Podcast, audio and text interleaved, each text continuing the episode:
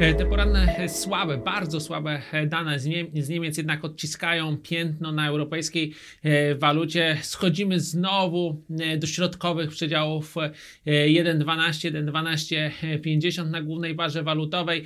Dodatkowo również mieliśmy niezłe dane dotyczące zasiłków dla bezrobotnych z USA. One spadły, co prawda niewiele, ale jednak do e, 200 tysięcy, do 202 tysięcy, a to są najniższe poziomy od niespełna e, pół wieku, jeżeli chodzi o ilość zasiłków dla bezrobotnych w Stanach Zjednoczonych, tych nowych zasiłków e, z ostatniego e, tygodnia, więc to są pozytywne informacje sugerujące, że rynek e, pracy jest napięty, że może być w jutrzejszych danych e, Departamentu Pracy wyższa od oczekiwań presja na wynagrodzenia. Przypomnijmy, 3,4% rok do roku. Takie są oczekiwania rynkowe. Przekroczenie ich nawet o 1,1 punktu procentowego oznaczałoby najwyższe, najszybszy wzrost e, wynagrodzeń od dekady. Także e, czekamy na te jutrzejsze e, dane. Jeżeli one będą pozytywne, to może to znowu spowodować zejście euro-dolara poniżej granicy 1,12.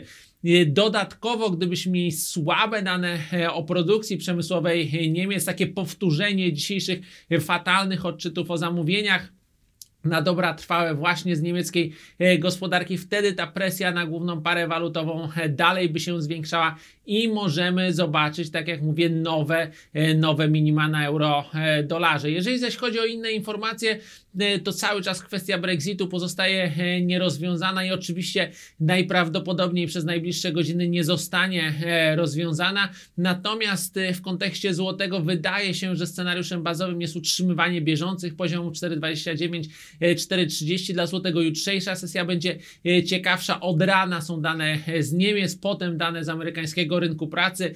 E, Nie tylko e, wspomniane wcześniej wynagrodzenia, ale również oczywiście e, nowe miejsca pracy w tym sektorze pozarolniczym, e, stopa bezrobocia. Także to jest e, wystarczająca liczba impulsów, e, żeby przy sprzyjających okolicznościach, czyli właśnie dobrych danych e, z USA i słabych danych ze strefy euro, żebyśmy e, wyszli chociażby na wysokie, nowe, wysokie poziomy na franku czy na dolarze, nawet w okolicach e, 3,85 jutro.